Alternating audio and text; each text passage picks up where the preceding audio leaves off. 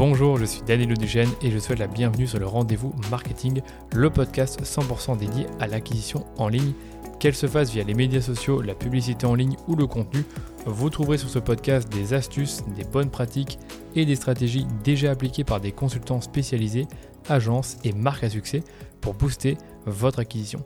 Et quant à moi, je me charge de tout dégrossir avec mes invités ou en solo afin que vous puissiez mettre en pratique ces conseils et ces stratégies dans votre business. Mais attention, dans le digital, ce qui était vrai aujourd'hui ne le sera peut-être plus demain, alors abonnez-vous à ce podcast pour rester constamment à jour. Ce podcast est rendu possible par DHS Digital, l'agence Social Ads experte en publicité Facebook que j'ai lancée pour accompagner les marques, jeunes ou établies, à accélérer leur croissance. Pour y arriver, on a développé une approche de la publicité qui combine expertise des leviers Social Ads, expertise créa et conseils stratégiques pour l'e-commerce. Et si vous cherchez justement à diminuer vos coûts d'acquisition ou scaler vos campagnes, je vous donne rendez-vous sur dhsdigital.eu pour m'en dire plus sur votre business. Bon épisode. Aujourd'hui, je suis très heureux de vous retrouver pour un nouvel épisode de podcast avec Michael Pan, qui a cofondé avec sa femme Lily la marque Flotte, une marque française de vêtements de pluie éco-responsable, colorés et mixte. Cette marque a été fondée en 2020 à Paris avec pour mission de rendre le mauvais temps beaucoup plus joyeux, avec comme principal axe le fait d'utiliser des matières recyclées pour polluer moins. Et en février 2022, les deux cofondateurs ont eu la chance de présenter leur marque sur Qui veut mon associé et ils ont fait forte impression devant plus de 2 millions de personnes. Alors déjà parce que leur produit plaît et se différencie des autres marques d'imperméables qui, comme le disait euh, Michael, sont un peu maussades euh, comme la pluie finalement, et aussi parce qu'ils ont présenté un vrai plan de développement devant les investisseurs. Donc après l'émission, Michael et Lily ont levé 150 000 euros, et depuis, tout s'est accéléré pour la marque. Donc déjà, leur réseau, donc lors de l'émission, ont fait plus de 3 millions de vues, et l'extrait de leur passage sur Mon Associé sur TikTok a atteint à ce jour les 2,9 millions de vues. En plus de ça, leurs investissements sur Meta ont triplé du jour au lendemain. Donc, comme quoi une émission TV peut faire basculer toute une aventure entrepreneuriale, comme me l'a expliqué Michael, qui a envoyé sa candidature, un peu sans trop y croire, pour participer à l'émission, alors que la marque n'avait même pas un an. En plus de ça, ben, sa femme Lily n'était pas trop emballée à l'idée de postuler à l'émission.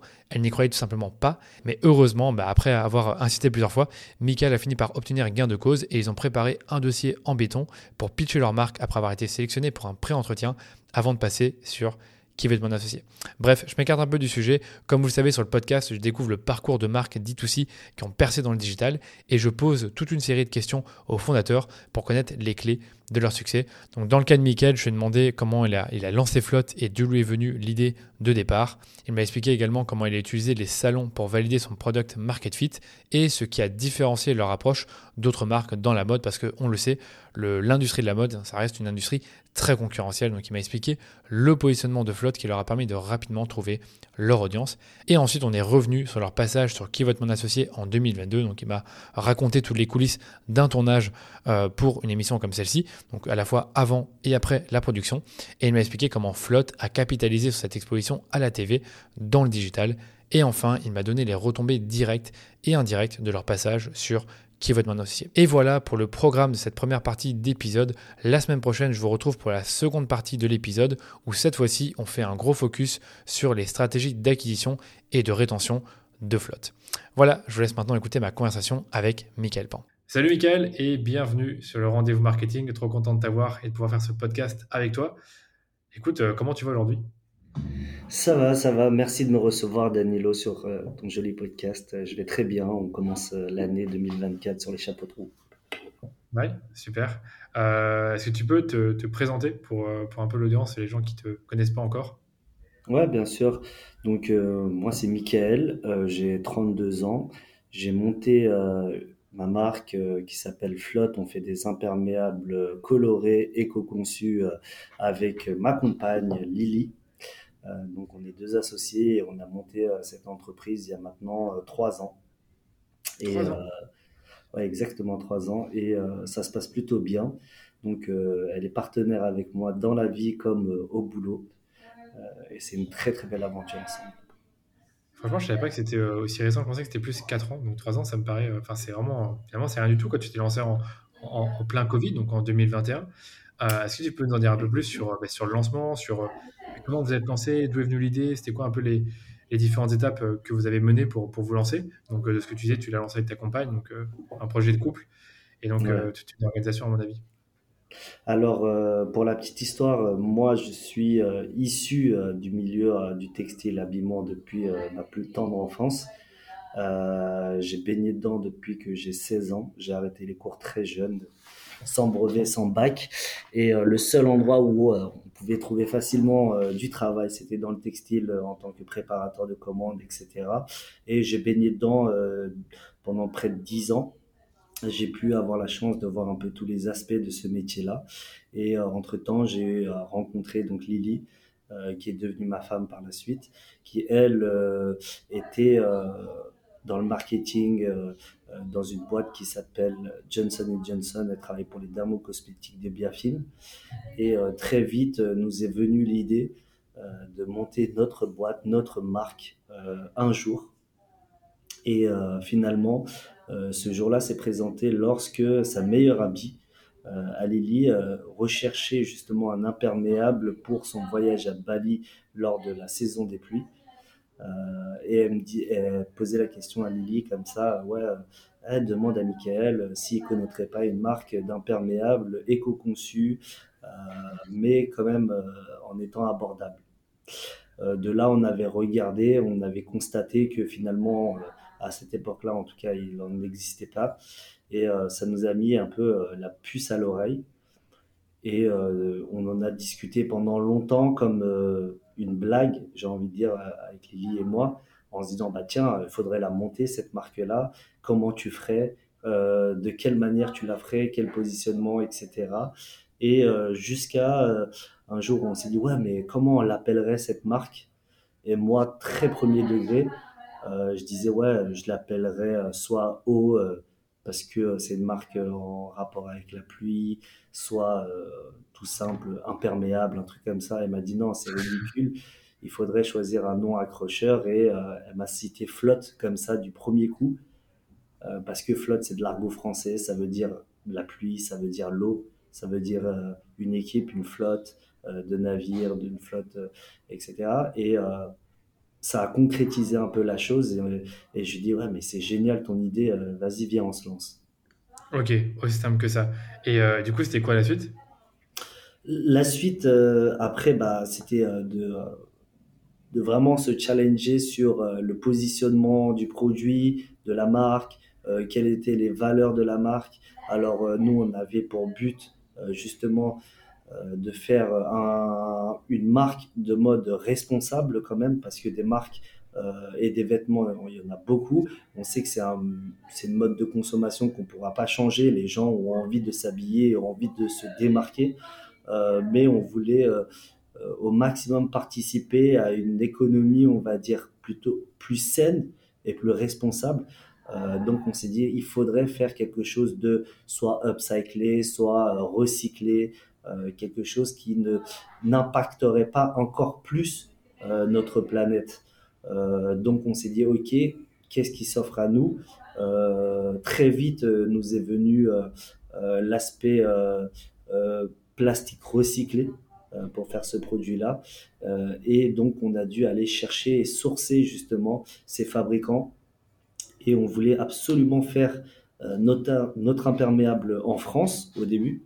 Euh, donc on s'est cassé la tête pendant 4, 5, 6 mois presque à faire notre imperméable et à sourcer et à aller discuter avec plein de fabricants. Et on a remarqué que finalement c'était un savoir-faire qui s'était complètement perdu euh, localement euh, à cause de la désindustrialisation depuis ces 10-15 dernières années. Et on, on s'est penché sur où est-ce que alors étaient fabriqués la plupart des, des imperméables qu'on pouvait voir sur le marché. Et on a remarqué que tous étaient fabriqués plus ou moins au même endroit, donc euh, euh, notamment en Chine. Et donc euh, on s'est automatiquement tourné vers ce, pays-là pour comprendre pourquoi on a compris que c'est là-bas où on trouvait encore la meilleure technicité, fabrication, etc. Alors je sais que en impact environnemental, c'est pas la meilleure des solutions, mais euh, tout dépend de euh, comment on le fait, comment on importe cette marchandise-là. Euh, donc on a choisi de le faire par bateau, on a choisi de fabriquer nos pièces entre le fabricant de tissus, la confection, etc., à moins de 500 km les uns des autres pour éviter au maximum notre, émission de carbone. Ok, je vois. Donc, tu as parlé beaucoup de, vos valeurs comme axe de différenciation pour votre positionnement, parce que quand tu lances une marque de, prêt-à-porter, clairement, tu as beaucoup de concurrence, donc c'est dur de, de, se lancer d'arriver quelque part sur le marché. Par contre, il y a un autre truc qui, qui est assez distinguable, remarquable sur vos vêtements, c'est les couleurs. Et là-dessus, que vous avez, je pense que c'est aussi un, axe pour vous qui a dû permettre de vous différencier, d'aller peut-être vous faire remarquer dès le départ? Ouais, clairement, bah, on sortait en plein, plein, pleine période de Covid. Euh, tout le monde broyait un peu du noir. Et, euh, et, on a remarqué qu'en sortant du Covid, à l'époque, en tout cas, quand il pleuvait, les gens n'avaient pas trop envie de sortir de chez eux, ou quand il faisait euh, un temps assez gris. et on a remarqué que pendant le Covid, bah, finalement, qu'il pleuve, qu'il neige ou qu'il fasse froid, on avait tous envie de sortir parce que rester enfermé chez soi, c'était très compliqué, de, c'est, manque de liberté. Et finalement, on s'est dit, ouais, mais qu'est-ce qui inciterait les gens à sortir un peu plus et pourquoi les gens ne sortent pas euh, pendant les jours pluvieux et pourquoi quand les gens sortent, sortent avec des tenues euh, très sombres, euh, des tenues un peu sac poubelle sur eux. Et on s'est dit, ouais, tu vois, on, kifferait un peu plus ces jours pluvieux si on apporterait de la couleur dedans, si on apporterait de l'optimisme, de l'amour, de, des, bonnes vibes. Et logiquement, on s'est dit, ouais, mais tiens, regarde cette personne qui marche là, habillée en noir, et si on lui foutrait euh, une pièce top, super sympa, euh, en, couleur fuchsia, en couleur vert pétant, etc., euh, ce serait beaucoup plus gai. et c'est de là où est né finalement le côté coloré.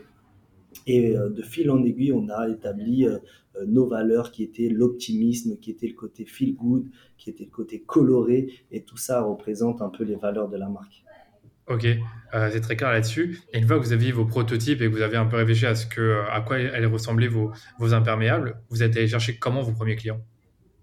Alors les premiers clients, nous on est, euh, on a envie de dire, on est né de base du, du wholesale, du B2B, de par mon expérience passée. Et avec les prototypes qu'on avait, on est parti faire des salons professionnels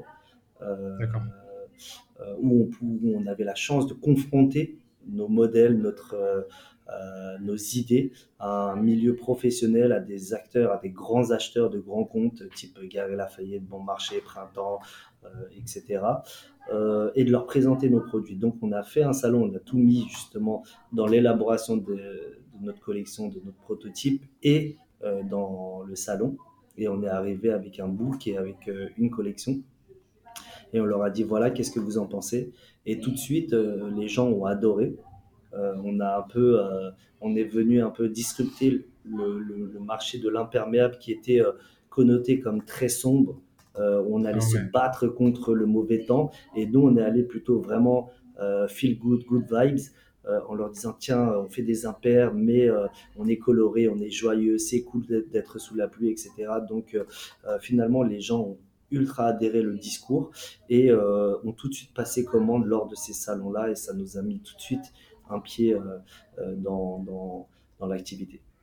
Ok, c'est hyper intéressant. Donc finalement, vous, êtes, vous avez commencé en B2B, donc pas forcément en direct, en D2C avec, avec, votre, avec un site web. J'ai peut-être une autre question subsidiaire avant de passer là-dessus justement. C'est est-ce que vous aviez levé des fonds pour lancer des productions C'est une question que je pose souvent à mes invités. Ouais, bah non, on a, pour le coup, euh, on n'a pas levé de, de fonds. Euh, dans le monde du B2B et du textile, on a encore cette chance-là où on, a, on peut lancer une marque pour euh, pas trop d'investissement. Alors, il en faut un peu quand même, mais pas énormément.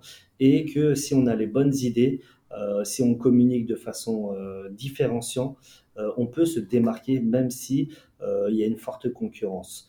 Euh, on, a, on a commencé en fonds propres. Après, euh, après six mois d'activité, on a eu la chance de passer dans une émission qui s'appelle Qui va être mon associé. et, mais on pourra en, parler tout à l'heure. C'est à ce moment-là où on a levé un peu. Ouais, c'est ça que je, ça que je vais te demander, c'est que en soi, quand vous êtes passé sur Qui va être mon associé, vous existez depuis, je dirais, une bonne année, si je comprends bien. ouais, six mois depuis six mois. Donc, vous aviez déjà validé votre concept, il y avait déjà des ventes en wholesale. Euh, d'ailleurs, je vous aussi une question là-dessus. Est-ce que les ventes en wholesale, tout s'est fait, euh, enfin, ça s'est fait via les salons, mais est-ce que tu as eu euh, des opportunités via ton réseau, vu que ça faisait déjà des années que tu étais dans le, dans, le, secteur? Ouais, bien sûr, bien sûr, on a eu des opportunités via mon réseau, mais on les rencontre lors de ces salons-là. J'ai la chance, lors de ces salons-là, de, connaître quand même deux, trois personnes euh, qui euh, m'introduisent à un tel ou un tel. J'avais aussi euh, la chance de me dire ah, avec cette personne-là, peut-être, j'ai pas forcément envie de travailler, pas parce qu'elle est mauvaise, mais parce qu'elle ne correspond pas forcément à nos valeurs. Euh, mais cette personne-là, on a envie de travailler avec elle. Et donc, on savait qui targeter plus ou moins. Et après, euh, on cherchait aussi des partenaires en tant que des distributeurs, des, showrooms pour représenter la marque.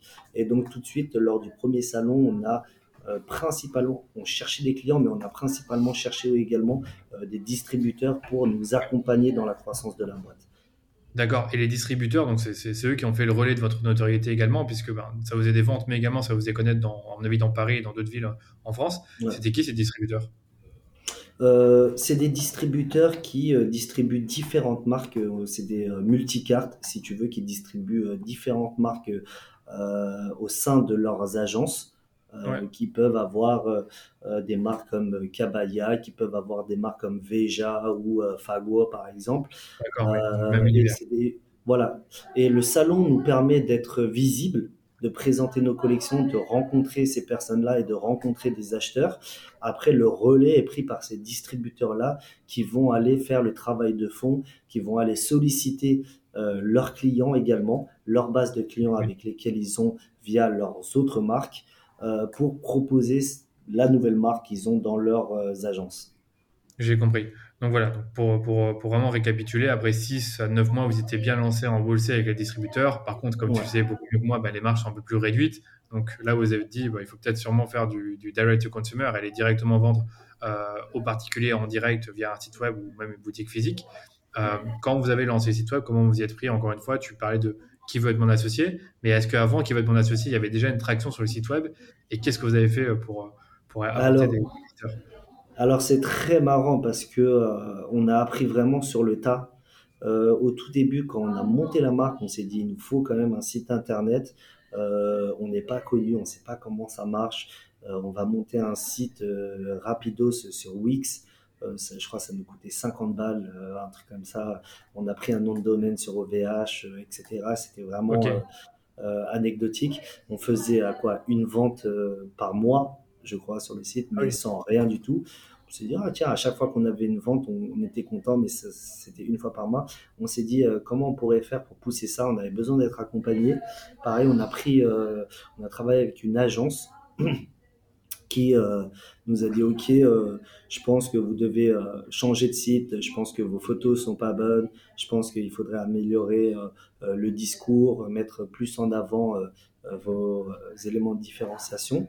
Euh, on les a écoutés et c'est les premiers aussi à nous avoir dit bah, je pense qu'il faut investir dans l'acquisition.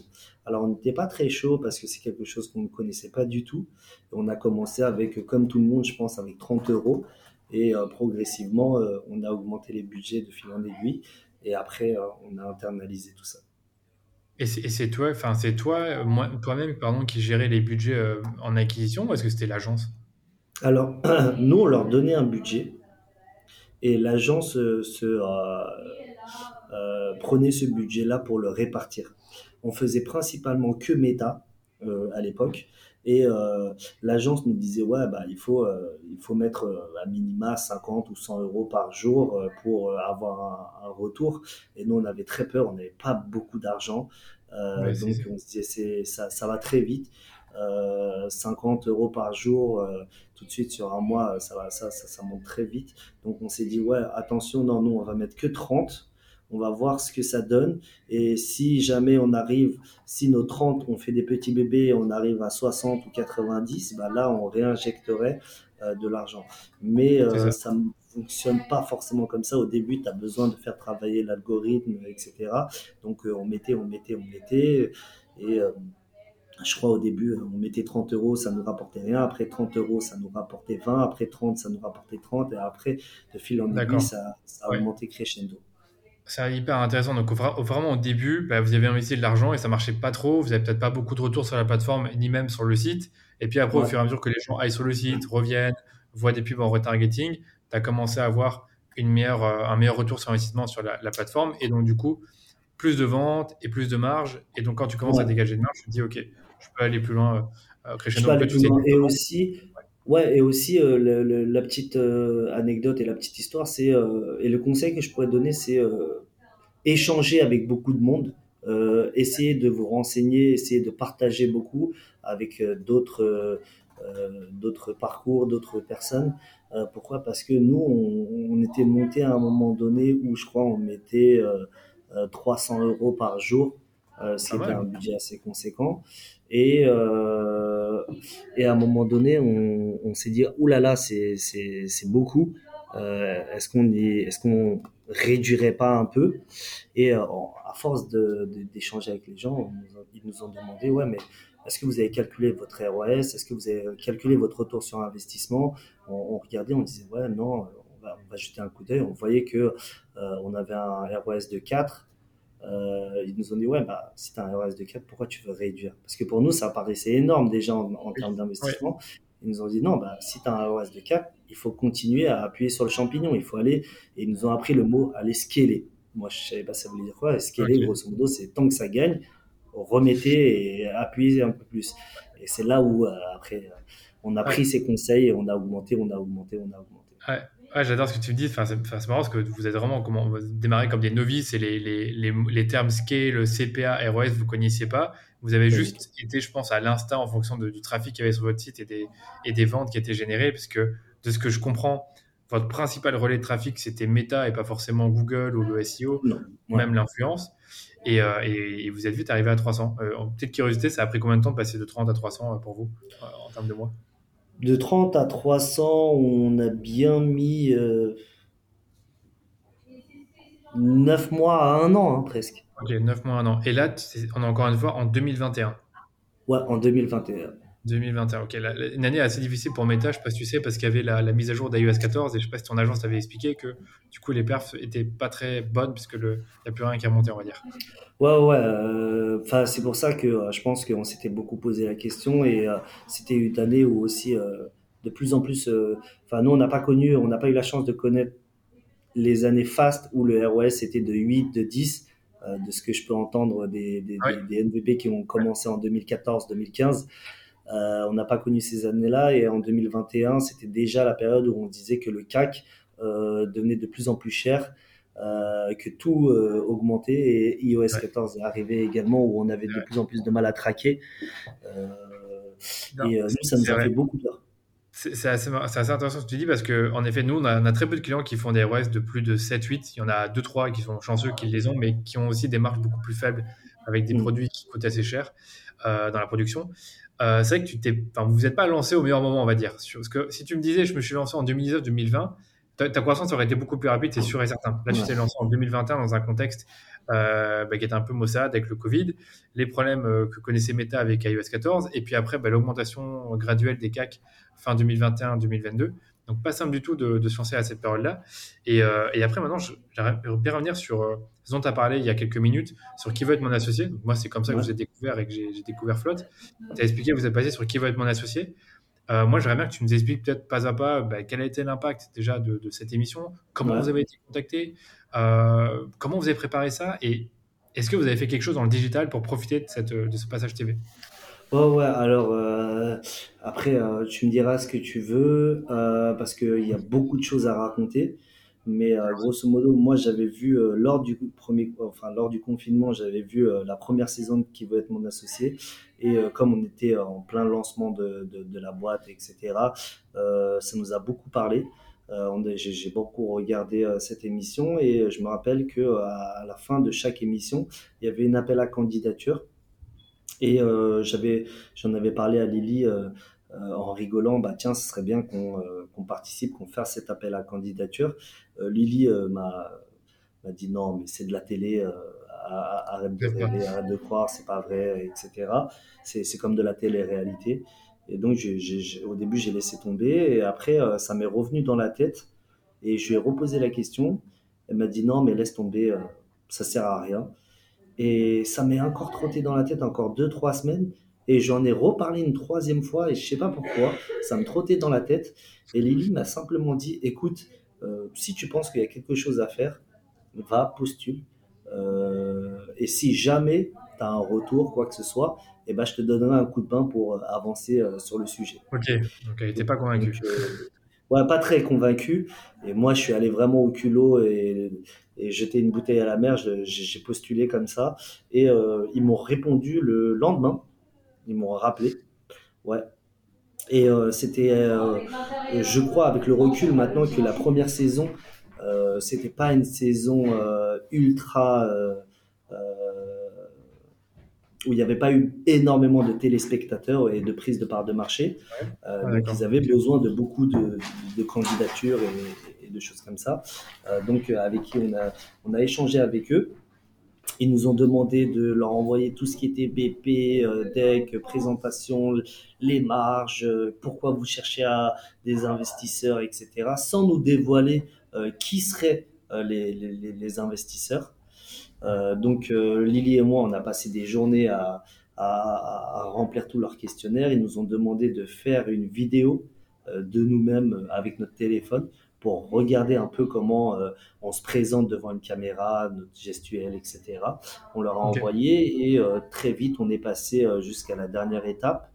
Et la dernière étape, c'était la prod M6 et la prod qui devait valider si on était accepté ou pas. D'accord. Donc, tu fais une, donc, parfois tu fais une production M6 et ils peuvent te valider, enfin, ils peuvent dire euh, finalement on te prend pas. Donc ça arrive qu'il y ait des. Euh, ça arrive et ça arrive même que euh, certains candidats passent et ne sont jamais diffusés. D'accord, ok, d'accord. Ça, je savais pas du tout. Ok. Donc, en gros, finalement, tu es, venu quand même d'une opportunité que tu as vue à la, enfin, que as vu à la TV. Tu t'es dit, ça peut être intéressant. Tu as poussé le truc, tu es allé au culot. Et puis après, vous avez quand même passé du temps à préparer le dossier. Donc, c'est pas un truc qui est venu euh, comme ça vers vous. Euh, c'est pas de la chance sur le coup, c'est un truc que provoqué. Ouais. Euh, ouais, ouais, non, vraiment. Je pense que dans, de toute façon, même dans la chance, il faut aller savoir provoquer sa chance. Il faut aller savoir saisir toutes les opportunités qui se, pro, qui se projettent devant nous. Euh, alors euh, parfois on y croit et on est un peu déçu. Euh, là en l'occurrence on n'y croyait pas trop et c'était à chaque fois une bonne surprise. et même le jour où on a été sélectionné, où on devait passer, on est allé Lily et moi et on s'est dit bon c'est une expérience de vie. comme on s'était lancé dans cette aventure-là, ça ferait une bonne anecdote à raconter. plus tard quand on sera vieux. Et si ça marche pas, tant pis, on aura vécu une belle expérience ensemble. Donc on est allé vraiment sans, euh, euh, sans, euh, ouais, sans attente. Lily avait quand même préparé un texte, etc. Moi, je suis vraiment quelqu'un qui va au feeling. Ah ouais, c'est vrai que j'ai déjà moi je te t'interromps, j'ai déjà vu des, des sur QV, QVEMA des, des pitchs qui sont vraiment travaillés ligne par ligne. Donc toi, tu es en train de dire que tu as, as, plus au non, attention, Lily, quand même, est très organisée, contrairement à moi, et elle m'a forcé, pour le pitch, euh, parce qu'on nous demande de pitcher pendant trois minutes et de, euh, et, euh, de le faire selon des règles. alors, il nous impose pas comment le pitcher, mais il nous donne des règles, comme quoi combien vous cherchez, qui vous êtes, ce que vous faites, etc. Forcément. donc, Lily a quand même préparé un pitch, m'a poussé, m'a obligé entre guillemets à l'apprendre quand même ce pitch-là. Et après, dans les questions-réponses, euh, pour le coup, c'est vraiment euh, au naturel. Il euh, faut savoir que le tournage, le, moment qu'on passe en réalité sur le plateau dure entre 40 minutes et 1 heure, ah mais la diffusion ne dure que 10-15 minutes du passage. D'accord, donc il y a quand même des cuts, etc. Donc, Et vous avez demandé combien et vous avez obtenu combien lors de cette émission? Nous, on est allé, on savait, enfin, on, on s'est dit c'est une émission de télé. Euh, on va pas demander non plus euh, des sommes astronomiques euh, et se faire rembarrer ou passer pour des rigolos. on, était venu, on avait demandé, je crois, 100 000 euros pour 5% du capital, ce qui était une offre quand même assez, assez intéressante pour nous et pour les investisseurs. Je trouvais que c'était le, le, le bon milieu. Et euh, on est ressorti euh, avec 150 000 euros pour 10% de l'entreprise, je crois. D'accord, ok, d'accord. donc finalement, vous restez quand même, enfin, ça reste intéressant, un tout petit peu moins que les 5% de base que tu disais pour, pour 100K. Donc, tu valorises ton entreprise au départ à 2 millions et elle a été valorisée à 1,5 million. 1,5 million. Ouais. Par contre, je me rappelle plus qui a investi. C'était Anthony ou est-ce que c'était euh, Eric Je me rappelle plus? Alors, euh, justement, euh, dans les moments qui ont été diffusés et qui ont été cut, euh, finalement, euh, quand on a exposé, nous, notre business, j'ai envie de dire, la plupart des investisseurs ont apprécié le mindset de moi et Lily, de la boîte, etc. Mais euh, nous ont dit bah le textile c'est un milieu où euh, on n'a pas trop envie d'y aller, c'est pas euh, trop sexy pour nous en tout cas, ils préféraient d'autres secteurs. Et finalement on avait la chance et c'était un hasard parce que je crois qu'elle ne devait pas faire partie du tournage ce jour-là. on a eu Sophie Méchali qui est la créatrice et fondatrice d'une marque de prêt-à-porter qui s'appelle Paul Enjo.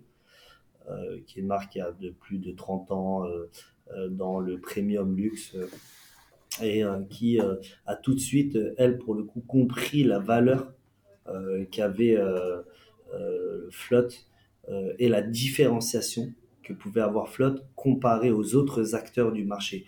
Tandis que les autres investisseurs qui ont un regard finalement très bienveillant, mine de rien, même s'il y a du cut, c'est de la télé, hein, mais ils ont, en réalité, ils ont toujours un regard très bienveillant, euh, nous disent que voilà, tu as une très belle marque. moi, je soit j'investis pas dans le textile, soit j'ai pas vraiment de, de choses à t'apporter parce que je ne connais pas assez ce domaine-là.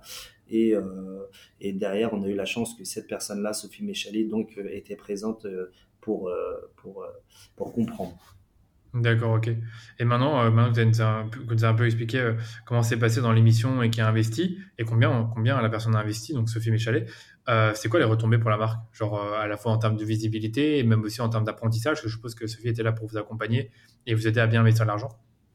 Ouais, ouais, clairement, les retombées, déjà, on va dire, directes ou indirectes, pourquoi je dis ça? Parce qu'il faut savoir qu'entre le tournage et la diffusion, il se passe plus d'un an. Ah c'est vrai. Donc, euh, euh, donc euh, on, entre le jour où on, fait le tournage et le jour où c'est diffusé, il a pu se passer énormément de choses. Oui, je pensais que c'était six mois en fait, moi, le tournage. Je pensais que c'était plus un tournage en été et que c'est diffusé en janvier. Ouais, alors ils, sont, ils ont tendance à les raccourcir de plus en plus maintenant. mais quand nous, on est passé, donc ça a été tourné en 2021, euh, période de Covid où on avait tous le masque, on pouvait pas se toucher, on, de, euh, on devait faire tous les tests avant, etc. Euh, donc euh, probablement que ça a rallongé également le calendrier. mais nous, en tout cas, ça a mis beaucoup de temps. on a eu le temps justement, pour le coup, de se préparer à la diffusion. On a eu quasi un, un an pour se dire ok on va passer à cette période là est-ce qu'on est prêt? Est-ce que le site va tenir? Est-ce que euh, on a le stock euh, adéquat? Est-ce que euh, le système de paiement est tout bon? Est-ce que la logistique est prête? Est-ce que le SAV est prêt? On a vraiment eu tout ça à tenir. Et lors du passage le soir même du passage alors le pic de, trafic est, est monstrueux euh, je crois au même moment, on a 150 000 visiteurs euh, au même moment sur le site. c'est énorme. Et la petite anecdote aussi, c'est que avant le, le, passage, une ou deux semaines avant, je crois, nous, notre site, il est sur Shopify. Donc, j'essaie de trouver un contact sur Shopify pour savoir si le site va tenir. parce que la prod de l'émission vous, vous dit tout le temps, faites attention, la première saison, tous les sites ont craché. Faites attention, tous les sites ont craché, donc préparez votre site. Et moi, ça me faisait flipper. donc, j'essaie de trouver euh, un contact chez euh, Shopify, mais euh, il n'y a pas réellement de contact à part le, service de messagerie, etc. Donc, je suis sur LinkedIn et j'arrive à tomber sur la directrice Europe de, Shopify. Je lui envoie un LinkedIn et elle me, en lui disant ouais, est-ce que le site va tenir? Parce qu'on va passer dans une émission de télé sur M6 en prime time. Désespéré. Ouais, désespérée. Et elle me répond euh, très gentiment, mais elle me répond, écoute, euh, Shopify, euh, les hébergeurs, il n'y a aucun souci. Le site de Kylie Cosmetics euh, est sur Shopify, elle accueille plus d'un million de visiteurs au même moment. Est-ce que vous pensez recevoir un million de visiteurs au même moment? Je lui dis non. Bon bah voilà, ça tient. Et, et ça a tenu? Et ça a tenu. Alors, je conseille à tout le monde de, de, pour le coup, je fais de la pub pour Shopify, mais en tout cas sur Shopify, c'est solide pour ça. D'accord, c'est ouf. Et euh, est-ce que tu peux nous dire un peu le chiffre que vous avez fait euh, la journée du, du, euh, du, euh, de l'émission? Je me rappelle plus trop, pour être honnête avec toi, mais je crois, je crois entre 50 et 80 000 euros, quelque chose par là. Ok, mais après, c'est ouais, ouais, ouais, c'est c'est quand même considérable. Après, il faut savoir que tu as vraiment un pic lors de ton passage. Ouais, Euh, après, ça redescend. Concrètement, euh, c'est un peu comme euh, les montagnes russes, ça monte vraiment euh, très haut et ça redescend. Après, bon, c'est c'est des visiteurs soit qualifiés, soit non qualifiés. Il y a des curieux, tu as un peu tout. Euh, mais euh, par la suite, c'est un peu lissé. Alors, ça retombe, mais tu, continues pendant la semaine, on va dire toute la, cette semaine-là, à avoir quand même euh, beaucoup plus de visiteurs qu'en temps normal et tu transformes. Et tu continues à transformer. Et après, l'enjeu, c'est de retargeter les gens qui sont oui, passés par ton site, qui ont fait des paniers, etc. oui. Et ça, vous l'aviez fait, c'est-à-dire vraiment avoir une stratégie de retargeting peut-être euh, un peu plus euh, aux petits oignons, c'est-à-dire avec euh, les ajouts au panier, les personnes qui passent peut-être plus de temps sur le site. Je ne sais pas ce que vous avez fait à ce moment-là, parce que ça reste un peu plus technique. Ouais, ouais, ouais. Alors nous, euh, on s'était mis une règle, moi avec, avec euh, euh, la seule, on était trois, hein, je crois, on était trois dans, dans l'entreprise au moment euh, où on passait dans l'émission. Euh, et euh, changé avec Lily et euh, mon collègue Félix. euh, euh, on se disait, ouais, il faut que chaque personne qui passe sur le site ou qui passe sur notre compte Instagram, derrière qu'il ait acheté ou non, à partir du moment qu'il est venu, il faut le retargeter. Revoir. Et ça, il fallait du budget. Euh, et on a vraiment mis all-in dans euh, le budget hack, acquisition, pardon, euh, où on a sollicité euh, des plateformes de, de, crédit comme Silver, tu vois, Ah, c'est vrai? Ok, qui, d'accord. ouais, tu as mis quand même ouais, Silver pour pouvoir augmenter tes budgets. Enfin, peut-être que tu peux expliquer ce que c'est Silver, parce que c'est c'est une plateforme dont on ne parle pas beaucoup et qui est intéressante pour les marques un peu plus autofinancées. Ouais, Silver, grosso modo, euh, euh, vous prête euh, pour votre acquisition Meta, Google, etc., un, portefeuille d'un certain montant pour que vous puissiez financer cette acquisition-là et se rémunère, lui, via un, pourcentage, je crois c'est 8% ou quelque chose comme ça, et sur le chiffre que vous avez généré, et euh, vous prenez votre temps pour rembourser. Et grosso modo, je crois qu'à cette époque-là, on, on avait, euh, on avait pris euh, 25 000 euros chez, chez Silver. Au lieu de l'étaler sur un mois, on a tout mis sur une semaine. euh, on a mis 25 000 euros sur une semaine en se disant, allez, euh, cette semaine-là, faut que, faut, faut Ouais. targeter tout le monde. Et juste sur Meta ou également sur Google, Pinterest ou les d'autres plateformes? On n'était que sur Meta à cette époque-là. Ok, d'accord. Ok.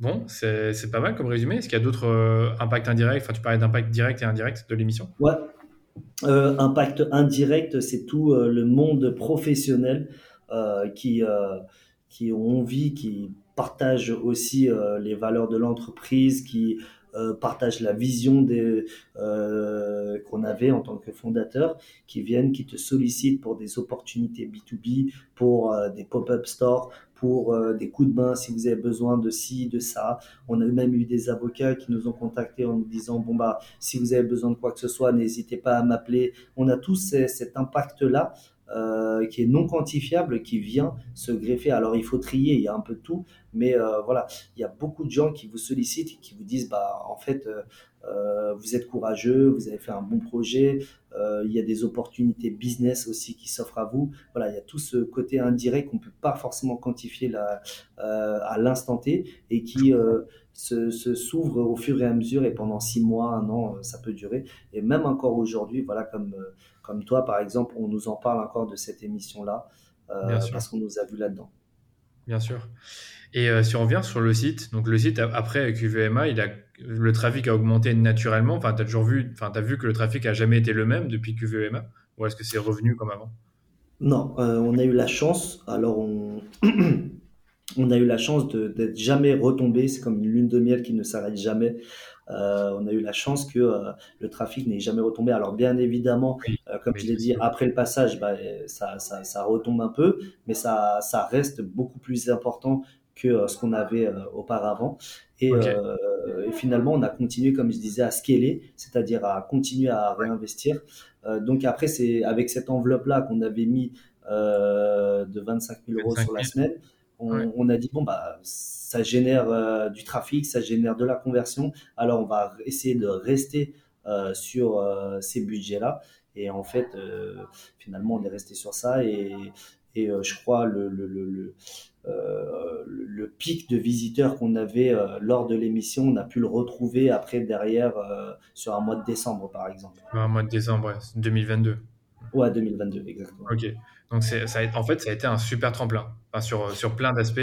Et, euh, et, ça a été un tremplin sur plein d'aspects. C'est pour ça qu'il il y a beaucoup de, de, startups qui viennent, qui nous contactent en nous demandant j'hésite à le faire ou pas. Et moi, je leur dis tous, euh, si en tout cas tu as la chance, même si c'est de postuler euh, et avec zéro attente derrière, faut le faire.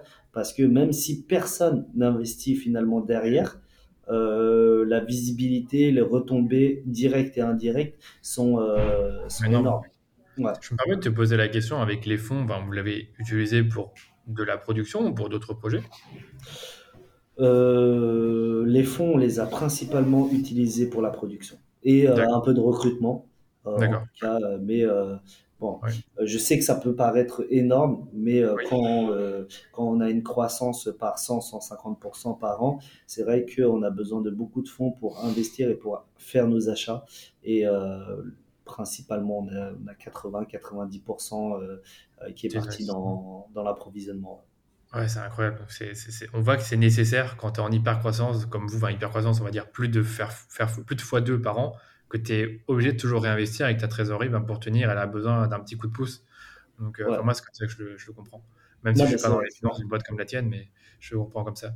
Parce qu'en plus de ça, tu, tu, tu, viens de le dire, vous avez comme des salariés. Je ne sais pas si, donc à ce moment-là, vous étiez trois. Là, vous êtes quoi, une bonne 10, quinzaine de ce que tu m'avais dit? Là, aujourd'hui, on est une quinzaine euh, sur le siège et euh, on est à peu près 18 avec la boutique avec la boutique, bon, on y reviendra après. Mais je vais peut-être euh, reparler d'acquisition avec toi. Tu as, expliqué que vous étiez très méta sur 2021 et je pense aussi 2022. Bah, Aujourd'hui, voilà, on se, connaît un peu plus. Donc, je sais que tu fais du, du Google, euh, qu'il y a des collaborations avec d'autres marques. Je pense que vous faites un peu d'influence. Vous êtes sur, présent sur TikTok en organique, sur Pinterest. Je ne sais pas comment ce que vous faites niveau SEO, mais comment vous avez développé votre acquisition aussi vite? Merci d'avoir écouté l'épisode en entier. Si vous avez aimé cet épisode, vous savez ce qu'il vous reste à faire. Parlez-en autour de vous, partagez-le sur les médias sociaux en me taguant, ou encore mieux, laissez-nous une note 5 étoiles sur Apple Podcast ou sur Spotify. Ça vous prend à peine 2 minutes et nous, ça nous permet de faire grandir la communauté autour du podcast de manière 100% organique. Allez, je vous dis à très bientôt pour un nouvel épisode du Rendez-vous Marketing.